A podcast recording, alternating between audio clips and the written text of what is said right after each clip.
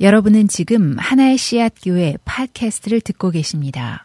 여러 비즈니스가 이 동네를 다니다 보면 이렇게 쇼핑 플라자 같은 게 있잖아요. 여러 비즈니스들이 모여 있는 그 retail store가 모여 있는 그런 플라자가 있는데 보통 그 그런 말 미국에서 좀 사신 분들은 들어보셨죠. 그 플라자에 가면은 여러 비즈니스가 있는데 거기에 그 anchor tenant가 있죠. 그죠? anchor tenant라는 그런 말 쓰잖아요. 예를 들면 저희 동네에 그 그 알마덴에 가면은 사람이 이렇게 막 정말 많이 오는 큰 플라자가 있고 거기에 되게 많은 그 retail store들이 굉장히 많은데 그 플라자의 anchor tenant는 아, Costco예요, Costco.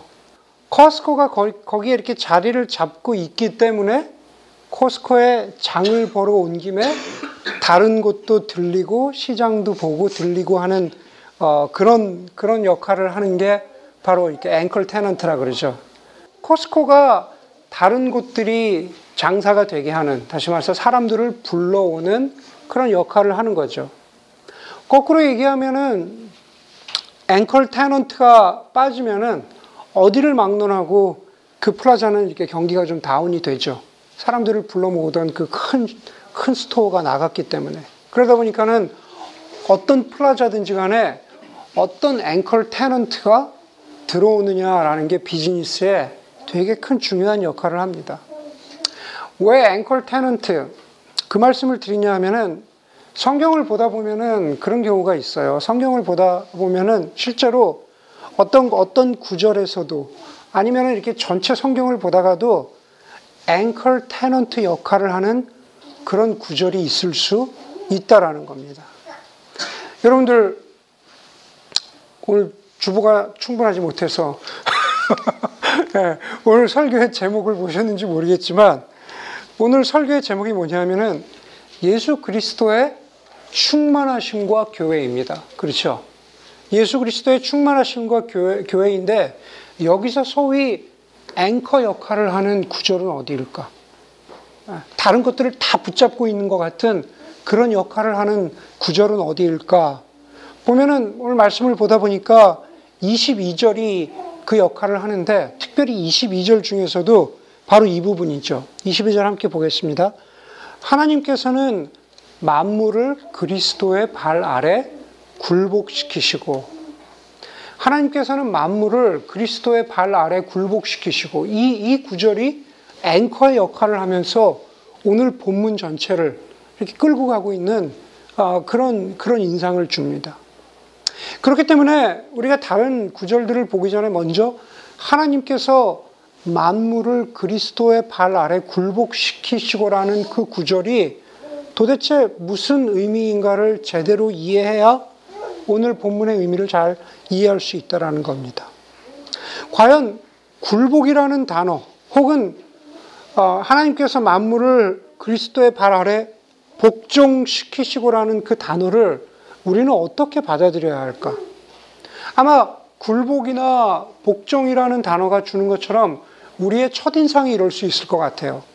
주인이나 혹은 다스리는 존재와 종이나 다스림을 받는 존재 사이에 어떤 인격적인 교감이라고는 전혀 없이 그냥 너는 내가 하는 대로 해. 무조건 굴복해. 무조건 복종해. 라고 하는 것이 우리가 어떤 단어를 들었을 때, 특히 오늘 여기서 나오는 굴복이라는 단어를 들었을 때 갖게 되는 그러한 인상인 거죠. 무조건 인정사정 봐주지 않고 무조건 권위 아래 꿇어 엎드리고 무조건 나는 정복자고 너는 피정복자고 하는 그런, 그런 의미로 오늘 나와 있는 굴복의 의미를 보아야 할까라는 겁니다. 그 외에도 여러 가지 굴복의 의미를 생각할 수 있지만 제한된 시간 내에서 일단 결론으로 먼저 점프하자면 이런 거죠. 만물을 예수 그리스도의 발 아래 굴복시키시고라는 것은 그것은 무조건적인 순종이나 복종을 이해, 어, 의미하는 게 아니라 오늘 본문에서는 예수 그리스도의 충만케 하심, 다른 뜻으로 이야기하자면 예수 그리스도의 reconciler, 예수 그리스도가 화해자 되셨다. 예수 그리스도가 화목자 되셨다. 혹은 중보자라 그러죠. 예수 그리스도가 미디에이터, 우리 사이에 중보자, 무엇인가 연결해주는 중보자가 되셨다. 라는 그런, 그런 의미입니다. 그런 의미로 보자면 모든 만물을 예수 그리스도의 발 아래 복종케 하셨다라는 것은 원래 있어야 할 것들이 제자리를 벗어나서 어디, 어디로, 어디선가 잘못된 자리에 앉아 있는데, 그죠? 그것들을 원래 있어야 할 자리로 돌려놓으신다. 원래 있어야 할 자리로 그것들을 제자리로 갖다 놓으신다라는 것이 그것이 바로 만물을 그 아래 복종시키신다. 혹은 그 일을 위해서 예수 그리스도가 화해자가 되셨다. 중보자가 되셨다. 하는 말입니다. 저희 겨자씨 그룹은 저희 겨자씨 그룹은 저 이 본문을 가지고 한 이틀 전에 먼저 공부하는 거죠. 어, 설교 본문을 가지고 미리 공부하는데 바로 이 화해자, 화목자 이 단어가 나오면은 제가 오늘 예배 안 드려도 된다. 라고 웨이브 해주려고 그랬더니만은 우리 그룹 사람들이 덥석 물어서 열심히 성경 공부에 참여하긴 했지만 아무도 답을 맞추지 못해서 다 이렇게 지금 나와 있는 거예요. 원래 있어야 될 것들을 제자리로 돌려놓는다.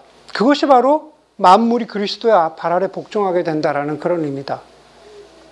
3주 동안에 3주 동안에 그 겨울 방학 동안에 저희 아들이 와서 계속 잠만 자고 갔어요. 그렇죠?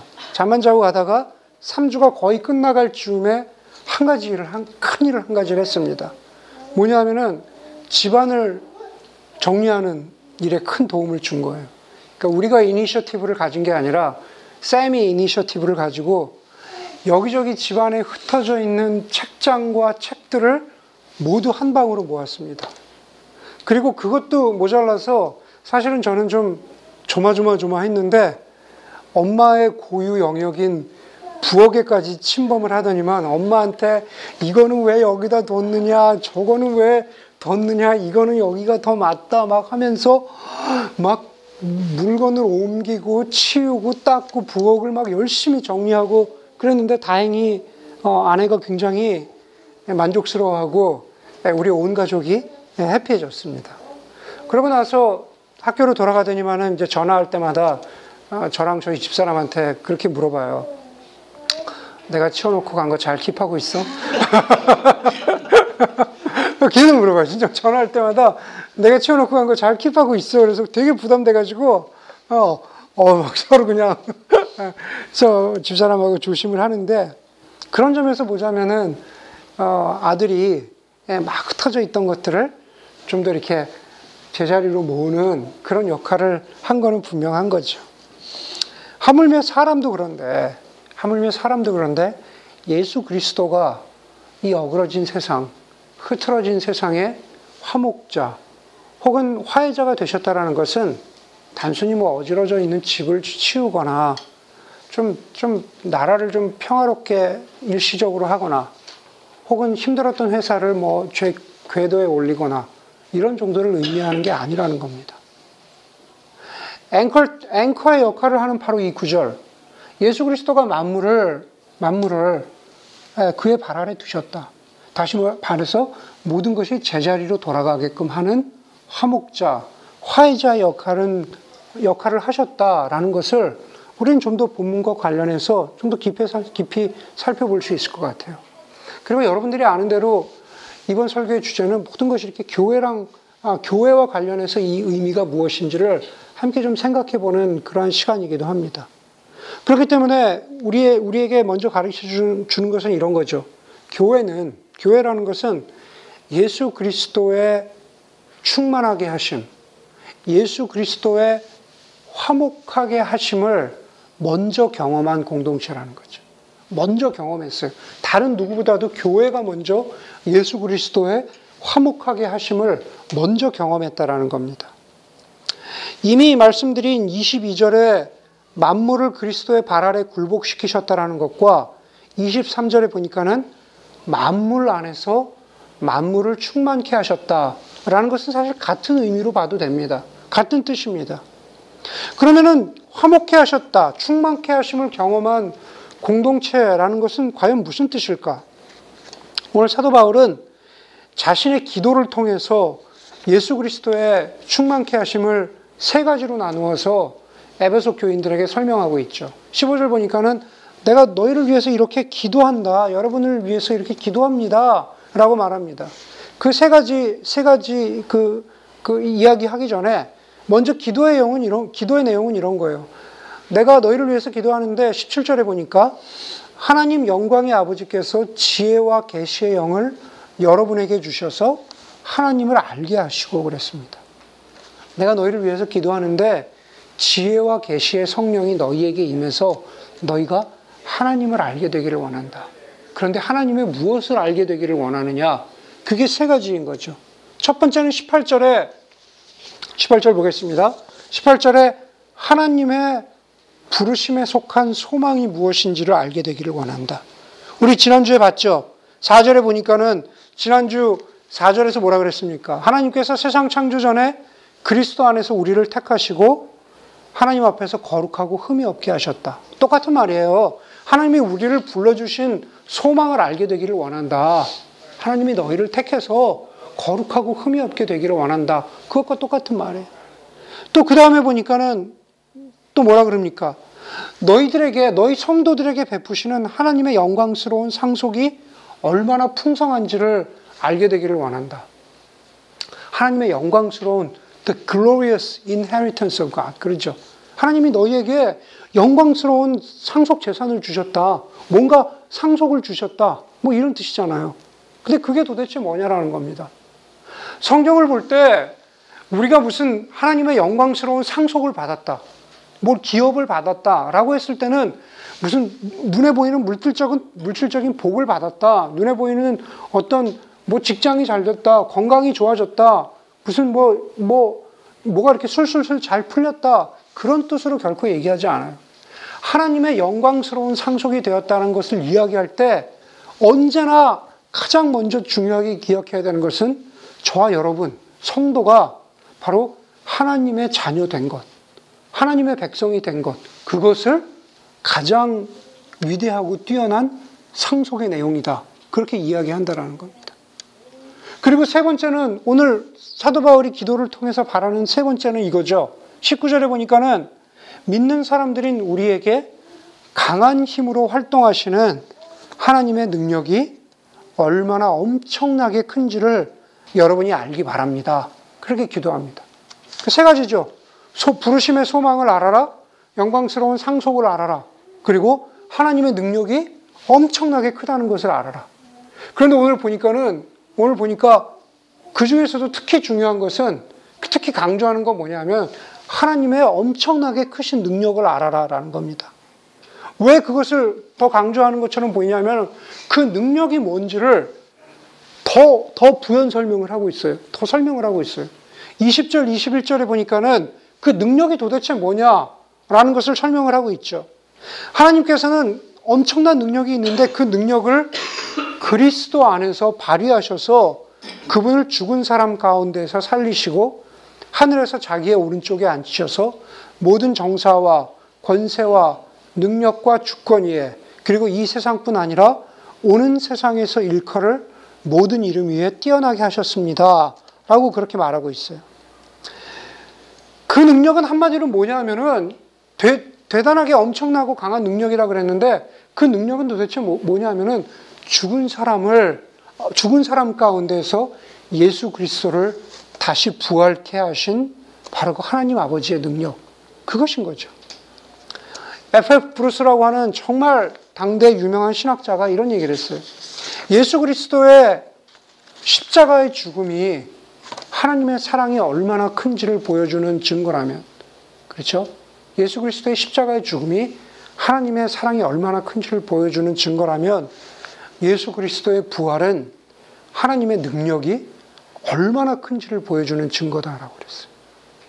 오늘 본문이 그 얘기를 하는 거죠. 하나님이 엄청 큰 능력이 있는데 어떻게 알아? 바로 예수 그리스도께서 부활하심을 통해서 안다라는 거죠. 예. 지금 여러분들의 표정은 알 듯 모를 듯 예, 뭔가 좋은 얘기를 하시는 것 같은데 예. 여러분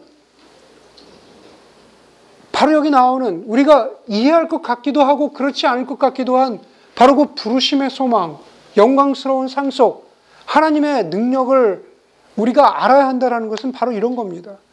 그것은 우리가 충분히 이해되고 납득되고 머릿속으로 받아들여서 알게 되는 그러한 과정이 아니라 오늘 오늘 우리가 한 가지 이것을 이해할 때 중요한 키는 뭐냐면은 이것을 우리가 믿음을 통해서 알게 된다라는 거죠. 과연 믿음은 무엇일까? 어떤 것을 우리가 이해되지 않아도 우리가 믿음을 가짐으로써 그것을 받아들이고 믿음을 통해서 우리가 구원을 얻고 믿음을 통해서 우리가 더욱더 거룩해, 거룩해지는 그러한 통로가 되는 것은 사실이죠. 그런 의미에서 인간적인 측면에서 우리 인간이라고 하는 존재가 가지고 있는 믿음이 참 중요해요. 그렇죠. 그걸 받아들여야 되니까. 그러나 어떤 경우에 믿음, 우리 인간의 믿음보다 더 중요한 것은 그것보다 더 중요한 것은 뭐냐 하면은 똑같은 믿음이라고 번역되는 하나님의 신실하심. 개혁개정 성경에 보니까 하나님의 믿부심 그러죠. 네, 하나님의 믿부심, 하나님의 신실하심.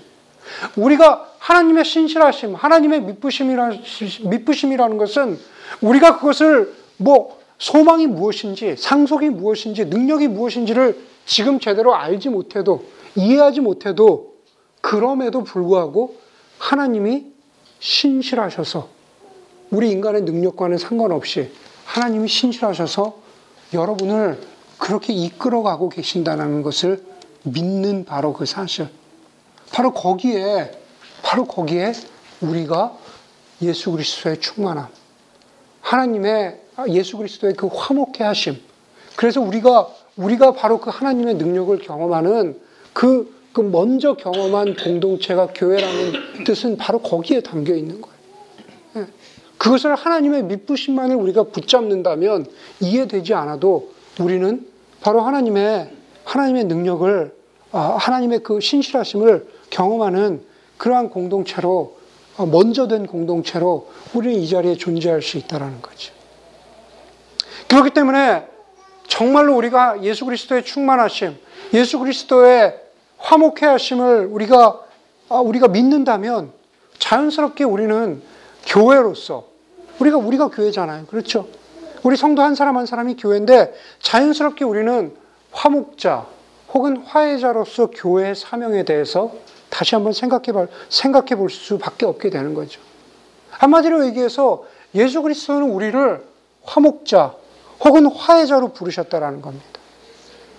우리가 이미 하나님과의 하나님을 예수 그리스도를 통해서 하나님과의 화목을 우리가 경험했기 때문에 세상이 어떻게 되든 주변의 사람들은 어떻게 되든 상관없이 우리만 좋으면 된다라고 하는 그런 그 개토라 그러죠. 네, 개토 의식을 가져서는 안 된다라는 겁니다.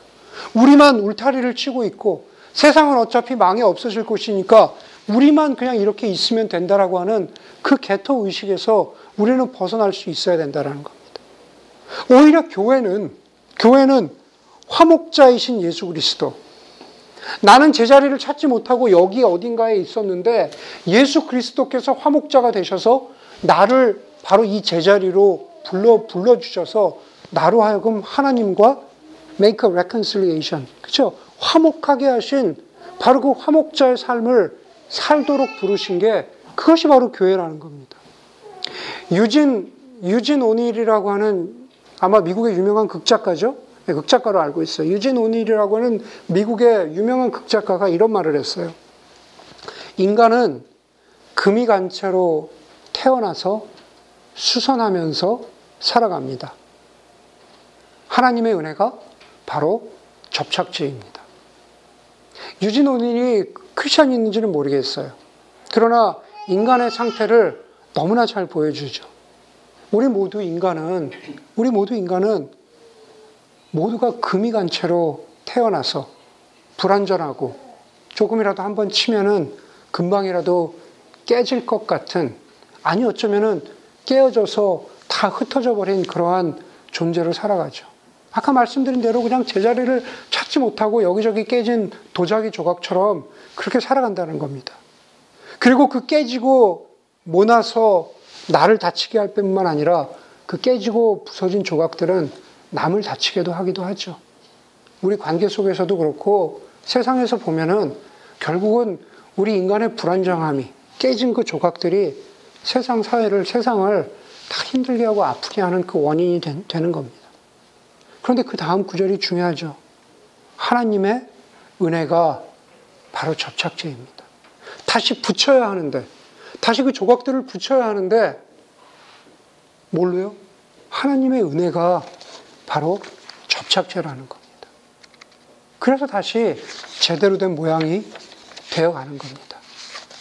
바로 그 하나님의 은혜를 찾을 수 있는 곳, 바로 그 화해를 찾을 수 있는 곳이 바로 교회여야 한다는 겁니다. 왜요? 교회만이 그것을 하는 건 아니지만, 그러나 우리가 먼저 하나님과 우리 사이에 화해를 경험한 사람들이기 때문에. 제가 참 좋아하는, 제가 참 좋아하는 크리스천 작가인 앤 라모트는 자기가 다니는 아, 소살리토 부근에 그 교회 담임 목사님이 들려준 얘기를 책에다 쓰고 있어요. 앤 라모트가 다니는 교회 담임 목사님은 여자 흑인 목사님이신데 그 담임 목사님의 친구가 아주 어렸을 때, 일곱 살때 큰 도시에서 길을 잃었는데, 도시를 돌아다니다 길을 잃었는데, 아무리 헤매도 어디가 어딘지 모르겠다라는 거예요. 일곱 살짜리 여자아이가. 너무 겁먹고 두려웠겠죠. 그런데 그 일곱 살짜리 여자아이를 다행히 경찰이 발견해가지고 경찰차에 태워서 이렇게 막 돌아다니면서 집을 찾아줘야 되니까 돌아다니면서 이쪽이 니네 집, 니네 동네 가니? 이쪽이 니네 동네 가니? 그러면서 경찰차에 타고 이렇게 다녔다는 거예요. 그렇게 돌아다니다가 그 일곱 살짜리 여자아이 눈에 자기가 다니는 교회 건물이 눈에 딱 들어왔다라는 거예요. 그래서 그 소녀가 그 일곱 살짜리 여자아이가 손가락으로 교회를 가리키면서 그러면서 어, 경찰관에게 이렇게 말했다 그래요. 이제 내려주셔도 돼요. 저기가 우리 교회거든요. 저기부터는 얼마든지 집에 찾아갈 수 있어요. 네, 저기부터는 얼마든지 집에 찾아갈 수 있어요. 그게 바로 화목자 된, 화해, 화해자 된 교회의 모습이죠. 아무리 길을 잃은 것 같고, 그래서 절망스럽고, 내가 어디로 가야 할지 모르는데, 마치 일곱 살짜리 여자애가 저기 우리 교회예요. 저기서부터는 길을 안 잊어버리고 제가 집에 갈 수 있어요. 라고 자신있게 말할 수 있도록 하는 것. 다시 말해서 예수 그리스도를 대신해서 저와 여러분들을 교회를 화목자로 불러주셨다는 것은 그런 거예요. 바로 예수 그리스도를 대신해서 길을 잃은 누군가가 바로 교회로부터 시작해서 영원한 집을 찾아갈 수 있도록 도와주는 것. 그게 바로 교회의 역할인 거죠. 그게 바로 교회의 역할인 거죠. 예수 그리스도의 충만하게 하심, 그리고 화목하게 하심을 경험한, 먼저 경험한 저와 여러분들 한 사람 한 사람. 교회는 바로 예수 그리스도를 대신해서 화목을 누군가에게, 다른 누군가에게, 집을 잃어버린 누군가에게 나누어야 할 그러한 책임과 사명이 우리에게 있다라는 거죠. 여러분, 아까 뭐라고 했습니까? 교회의 아, 아, 오늘 본문의 그 앵커 역할을 하는 구절, 만물을 그의 발 아래 복종시키시고 그것은 뭐라고요? 예수 그리스도가 화목자 되셨다. 화목자 되신 것의 두 번째 의미가 오늘 여기에 나옵니다. 교회는 개인뿐만 아니라 개인뿐만 아니라 교회는 세상이 하나님과 화해하도록 겸손하게 존재하는 공동체여야 되는 거죠. 그 잘 기억하세요. 겸손하게 무엇을 한다가 아니라 겸손하게 존재하는 공동체가 돼요. 세상이 하나님과 화해하도록 겸손하게 존재하는 공동체가 되어야 합니다. 22절, 22절 뒷부분에 보면은 이렇게 말하죠. 그분을 만물 위에 교회의 머리로 삼으셨습니다. 만물을 그의 발 아래 복종하게 하시고 그분을 만물 위에 교회의 머리로 삼으셨습니다. 이것부터 짚고 넘어갈게요. 이 번역은 매끄러운 번역이 아니에요. 좀 심하게 얘기하면 잘못된 번역이라는 거죠. 영어 성경이나 헬라의 성경에 보면은 이렇게 이렇게 돼 있어요. God gave him as head over all things to the church. 그러니까 예수님은 교회의 머리가 아니라 Christ head over all things. 만물의 머리신데 예수님은 만물의 머리신데 그 예수님을 하나님이 교회에게 주셨다. 그런 뜻이에요. 네. 그 하나님을 교회에게 주셨다. 다시 말해서 여기서 나오는 번역의 오해, 어떤 신학적인 오해를 바로잡자면 이렇습니다. 이런 거죠. 그리스도가 그리스도가 교회의 머리로 번역되면 만물을 회복시키는 그리스도의 사역은 교회를 통해서만 이루어져야 돼요. 그렇죠. 그리스도가 교회의 머리시기 때문에 교회가 프라이머리가 되는 거예요. 그렇게 돼야 된다라는 거예요. 그렇게 되면은 우리가 금요일 날 우리 겨자씨에서 나누, 나누었지만 그렇게 되면 어떻게 됩니까? 교회 외의 사역, 교회 바깥의 사역에서 하나님 나라를 추구하는 그런 사역들은 secondary, 의미 없고 쓸데없는 사역이 될 수도 있다라고 하는 극단적인 해석에도 나갈 수 있다라는 겁니다. 그런데 그렇게 보지 않고 교회의 머리가 아니라 만물의 머리이신 그리스도가 교회에 주어졌다. 만물의 머리이신 그리스도를 하나님이 교회에 주셨다라고 하면은 바로 그 그리스도의 충만함은 세상 만물뿐만 아니라 교회도 충만하게 하신다는 거예요. 23절에 뭐라 그랬어요? 충만케 하시는 자의 충만이라 그랬죠. 충만케 하시는 자는 누구예요? 예수 그리스도가 충만케 하신다. 풀필 하신다. 어디도요?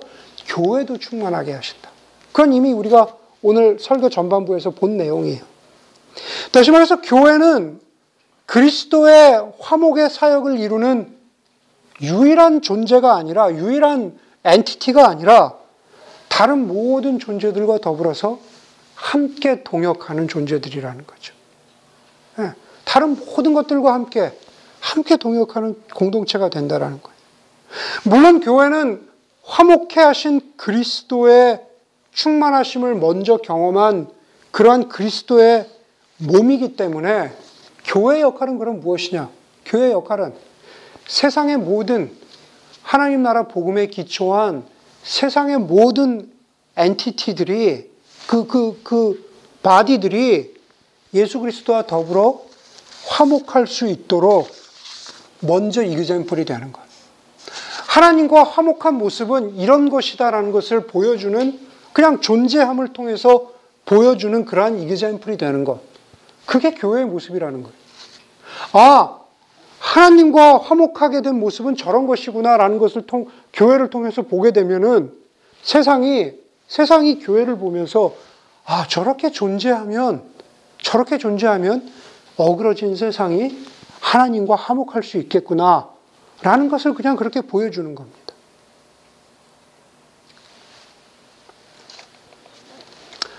오늘 설교를 통해서 저는 여러분들에게 세상이 하나님과 화목할 수 있는 그 이그젠플을 보여주는 그렇게 존재하는 교회가 되어야 되는데 요즘의 교회들은 어떻습니까? 과연 그런 이그젠플이 되고 있습니까? 라고 그렇게 어떤 네거티브한 부정적인 어프로치를 통해서 문제점들을 지적하는 그런 방식을 이야기하려고 하는 게 아닙니다. 또, 또 세상과 하나님이 화해하기 위해서는 그러니까 교회는 힘이 있어야 되고, 그러니까 교회는, 어, 성도들은 좀 능력이 있어야 되고, 그러니까 성도들은 좀 더 잘난 사람이 되어야 되고, 무슨 높은 자리에 올라가야 되고, 그런 이야기도 하려고 하는 게 아닙니다. 설교 원고에는 없는 얘기지만 갑자기 그런 것도 생각이 나요. 이번 주에 어떤 기사에 보니까는 미국 그 의회에 가장 많은 종교 그 크리스천 베프티스트들이 거의 뭐 40%인가 그렇게 차지한다라는 그런 통계를 본 적이 있습니다. 뭐 한국 국회도 마찬가지죠. 국회의원들 가운데에도 크리스천들이 가장 많습니다. 정말 그리스도인들이 힘이 있고 그래서 그걸 통해서 세상과 하나님이 화, 화해하게 된다면 정말 그렇게 돼야 되는데 이미 그렇지 않다라는 것을 우리는 알고 있습니다. 여러분, 이 세상은 하나님으로부터 멀리 떨어져 있죠. 하나님이 바라시는 원래의 모습에서 너무 멀리 와 있습니다.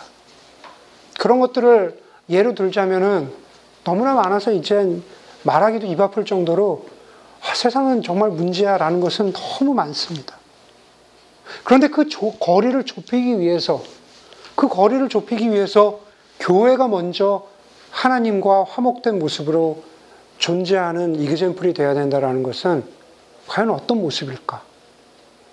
제가 그것을 그냥, 그냥 막 이렇게 이야기해도 뭐 얘기하는 전화 듣는 여러분이나 예, 설득력이 없을 것 같아서 그래서 아까 얘기한 앤 라모트의 얘기를 앤 라모트가 책에서 쓴 얘기를 다시 한번 소개하려고 합니다. 암담하고 희망이라고는 전혀 찾아볼 수 없는 것 같은 세상. 좀 더 심하게 얘기하면은 정말 세상이 미쳐버렸다. 좀 미친 세상이다.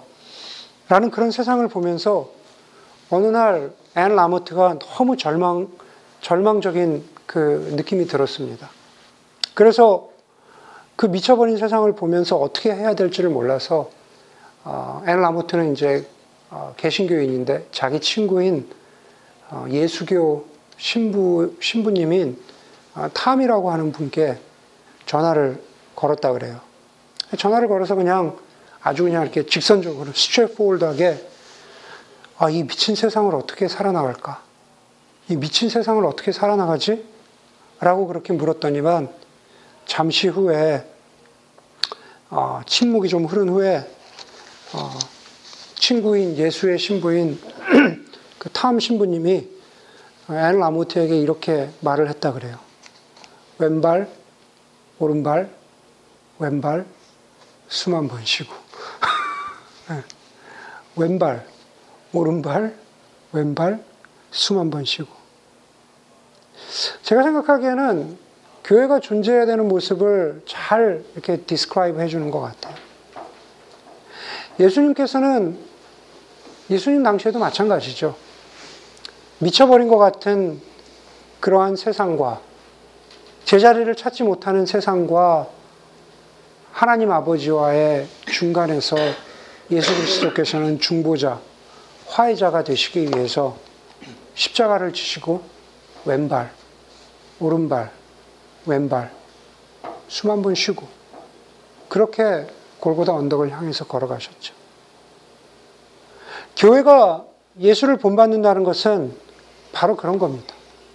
대단한 사람들이 없어도 무슨 앞에 써놓은 엄청나게 큰 비전이 없어도 지금 우리가 있는 이, 이 세상에서 바로 이 동네에서 우리 교회는 하나님께서 어떤 화해자의 모습으로 부르셨을까라는 그, 그 사명을 붙잡고 왼발, 오른발, 왼발 숨 한 번 쉬고 또 왼발, 오른발, 왼발 그렇게 존재하면서 그렇게 살아가는 거죠.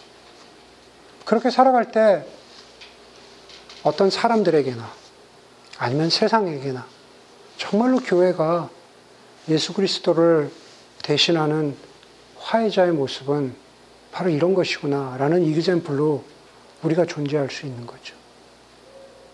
교회라는 추상적인 하나의 시학교회라는 어떤 추상적인 모습이 아니라 바로 정말로 교회가 이 세상 가운데에서 화해자로 부르셨다면 그 교회를 이루는 저나 아니면 여러분 한 사람 한 사람 바로 그렇게 왼발 오른발 왼발 숨 한 번 쉬면서 그렇게 존재하면서 그렇게 살아가도록 부르신 것이 바로 교회의 모습이라는 사실 예수 그리스도의 충만함을 이루어 가는 그런 모습이라는 사실을 여러분들이 꼭 기억할 수 있기를 바랍니다.